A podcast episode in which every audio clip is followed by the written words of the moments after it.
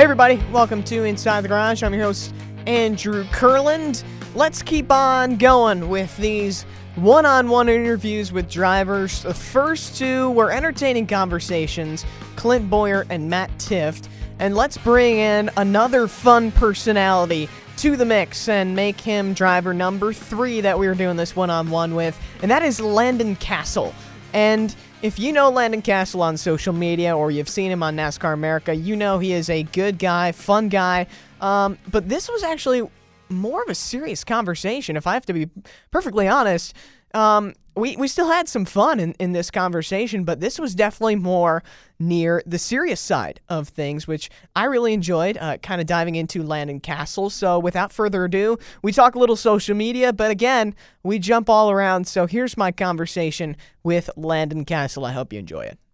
Family in NASCAR is always big. Landon, I want to know, did you ever find out if you're related to uh, White Castle? Uh, well, uh, we're still waiting on the DNA test results, but uh, I did connect with them over that. That was pretty cool. 23andMe. Um, you're open. You're more open guy on social media, and I know some drivers aren't as open. What makes you want to just like you know show your life to the fans on social media?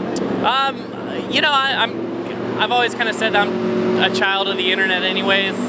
Um, so I mean, I've lived my life on the internet since I was a kid, since I had access to it. So it's not. I'm pretty familiar with you know managing my life online and and um, you know I enjoy it. But uh, there's still a lot of stuff that doesn't doesn't make its way to the internet. I know you're a big fan of Gary Vee. What have you learned from him?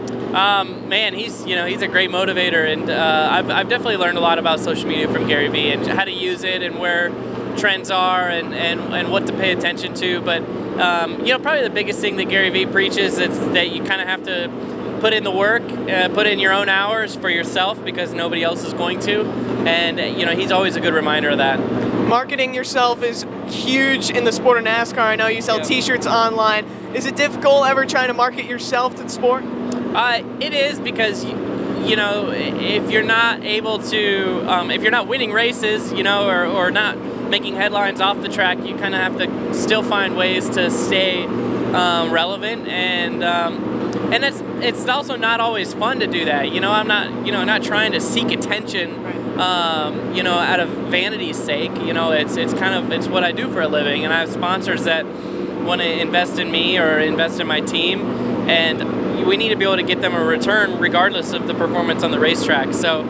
Uh, you know, coming up with creative ideas like fun T-shirt releases and just my general online persona, you know, hopefully, hopefully can keep the uh, the ROI steady for someone, regardless of how the car is doing.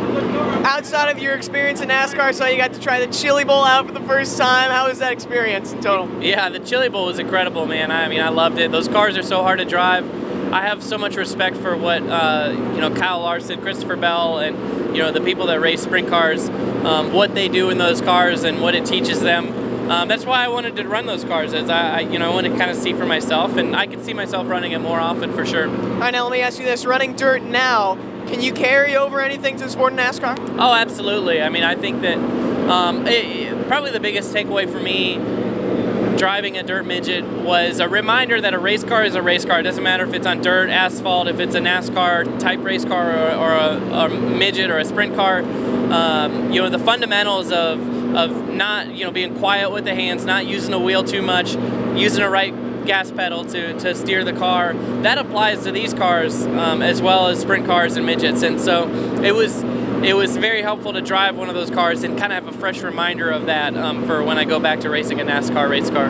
So we talk NASCAR, we talk dirt racing. Another thing you like to do is work with NBC. You even got a chance at pit reporting at Road yeah. America. Is it weird interviewing people in the NASCAR industry? Very weird. Yes, yes. That's probably the hardest thing that I've done in the past 12 months. Uh, is trying to interview people and, and being a pit reporter. Um, you know, I've enjoyed being an analyst on NASCAR America. Um, you know, hopefully I get to do it again this season. You know, they got AJ Allmendinger on, on board this year, so NASCAR America is going to be a great show. Um, you know, the Dale Jr. downloads taking up a, a day of that show, so um, you know, I think they'll uh, they'll probably have me on the show later on in the year, and, and I'll, I'll love to come back. Working with NBC is that a long term goal to do in the future? I'm not sure. You know, I, I just I've really enjoyed it.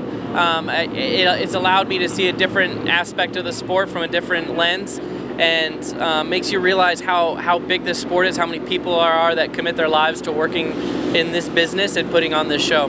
We're gonna finish off with a segment called the speed round. We're gonna fire out five quick questions. First thing that comes to your mind. Uh, if you could be any animal, what would you be?